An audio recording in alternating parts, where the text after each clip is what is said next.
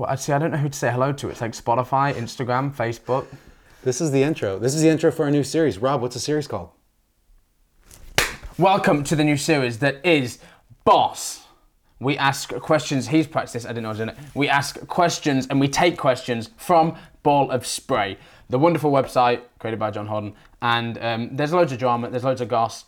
And maybe we get one question done in the time that we have. Maybe we get, We get five three done. or four or five. Yeah. But last time we only got one done, so that didn't go very well. So this time we're going to do rapid fire. Marcus is going to pick a question or an answer or a post from the Ball of Spray forum, and we are going to do our best job to answer it and probably have a little argument as we go along. We like that. What is your question? He's been scrolling. First question from Mr. Horton himself, the originator, founder of Ball of Spray. Saucy. I'm going to amend the question a little bit. Generally speaking, are kids on bad gear? Bad ski gear, bad bindings, bad ropes, bad gloves. Generally speaking, do you think more people need to pay, to pay attention to the gear that they're putting their kids on? Oh, yes. General Why? general status. Why? Yes and no. I feel like a lot of people don't. Well, they go, "My kid's going slow.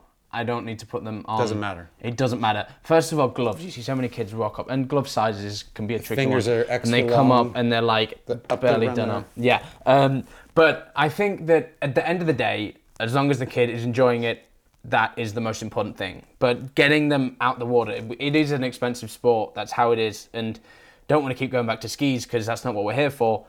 but it's making sure that your kid is on the close enough to the right equipment so that they can get up out the water well that they're not being held back. If you're going to take the time and effort to be on a boat to be behind a boat to have gone to a ski school maybe you're paying to take to send your kid to a ski school. It's a lot of money that it costs to send your child to a ski school for uh, a, week, or week. maybe two weeks holiday make sure that they're on somewhat the right equipment. Yes, they don't need to be on the perfect, newest, greatest. We're not saying it has to be brand new. We're not saying it has to be. But if your kid is, I don't know, six years old, 100 pounds, don't put them inch. on a 69 inch ski. Yeah. Get them a little, whether it be a, a boys Omni or I say the HO ones because I'm sponsored, obviously, but also.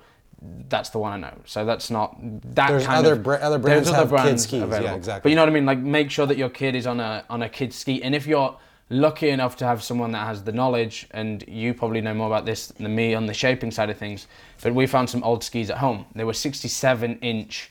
It's a it's Monza. It's one of Will's skis that cut 'em down. I'm pretty sure was one of his favourite skis. But I sent him a picture of it afterwards, so we don't have to tell him that. Um, Oops. Whoops. And cut the tail off, measured it. It was for a kid that was about, I think, eight years old, probably again about 100 pounds. Mm-hmm. And the ski wasn't going to be used anymore, so we cut the tail off to 63 inches, You repurposed a, a normal ski for a kid. ground in the fin block, screwed the fin block in, and that is possibly the best kid ski And cheapest. and cheapest if you have skis lying around, which I don't, I don't know how many people do. But at a lot of ski clubs, there's old skis that have gone out of fashion. It doesn't need to be a new ski, but um, And why is that? Why does that work? Just very quickly, I think it works because what you end up with is a wider tail relative to the length of the ski.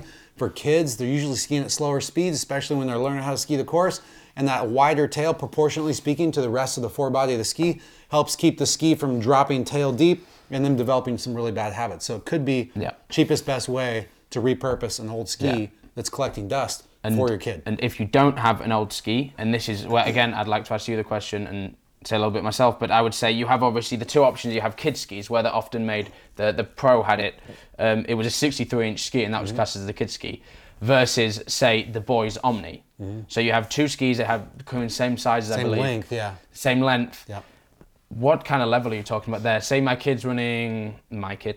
Don't have a kid, but say say you have a kid that again is about 120 pounds and is um, trying to run the course for the first time. What First, ski do they first time they'd be on the Omni Yeah. because it's got a wider tail, it's got a little bit of clean edge, so there's less drag inherent in the ski. It's easier And to get up on. everything sits more level, Everything right? sits flatter, so it's easier to develop good habits on stance, which is a fundamental tenet. Um, The kid's grown up very quickly, trying to run 32 mile an hour. well, then you're going to be kind of thinking about transitioning based on the size of the ski and the size of the kid. But then you're going to start thinking, as you get to top speed, if the sk- if you really, especially if the kid is loving skiing, you want to start investing, I think, in more of a slender body, high performance ski from one of the manufacturers who makes kids specific skis or 64 inch, and, and whether it 65. and again this isn't a it's it doesn't have to be new. It doesn't have to be the best thing. Ski it again is a fantastic website Yep. uh, in the us there's ski bay uk for home. There's i'm sure australia. I mean, everywhere has some form of second hand but getting something that's relatively within the last 10 years is but is more importantly the correct size the correct shape and with no major cracks dents or holes Question: yep When you try a new ski, yep do you put a new binding on it also? new binding Yeah. brand new Yeah. oh question see i've got the question no Why? because you should test the same thing. You should, if you put new ski, new bindings, new back binding, new gloves, don't know new what's driver, different. you have no idea what's different. That was a very random question. Was Well, that- because I think we're talking about skis, but dude, like, I think bindings make almost a bigger difference sometimes. Mm-hmm. So oh, 100%. optimize a ski, but also be looking at the binding. I changed my back kicker the other day and nearly missed my first pass. If the binding, we're not going to get through. I would one class as topic I would today. class as a relatively good skier, and I nearly missed my. Fir- I changed my handle. I changed my handle, and nearly missed my first Got pass. issues, slight issues. You know that. But- Optimizing binding. Mm-hmm. Is it hard shell? Is it rubber? Is the is a back boot? Is it a kicker? Mm-hmm. Is it is your kids is your child's foot fitting properly? Like if it's a repurposed binding that they're sloppy in, That's another. gonna be tough. That's a whole nother. It's gonna be tough. They're gonna develop some bad habits. and like you say on that. Spend the money on a good binding. Repurpose an older ski is what I would do. And first. again, it doesn't necessarily have to be a good binding. It doesn't have to be a new binding, but it has to fit. Fit. Imagine Yeah. putting your kid in a shoe that's way too big, then saying, "Go to this highly balanced, highly technical, highly tough sport," and wonder why their foot's doing this and the ski's stud and they're trying to move it and their foot's jogging around, and it can be dangerous. So making sure the bindings fit correctly hard shell rubber. I don't care. doesn't. what about you? mm, doesn't yeah, exactly. Again, it's Fits fits well. That's key. and I guess the last thing that we should talk about, which is probably more the higher end of the my Kid child scale. is trying to learn how to ski, is fins. Yep. Making sure and binding placement, making sure bindings are in the right place. Check factory settings. If you're at a ski school, there very much should be someone there that is able to check those.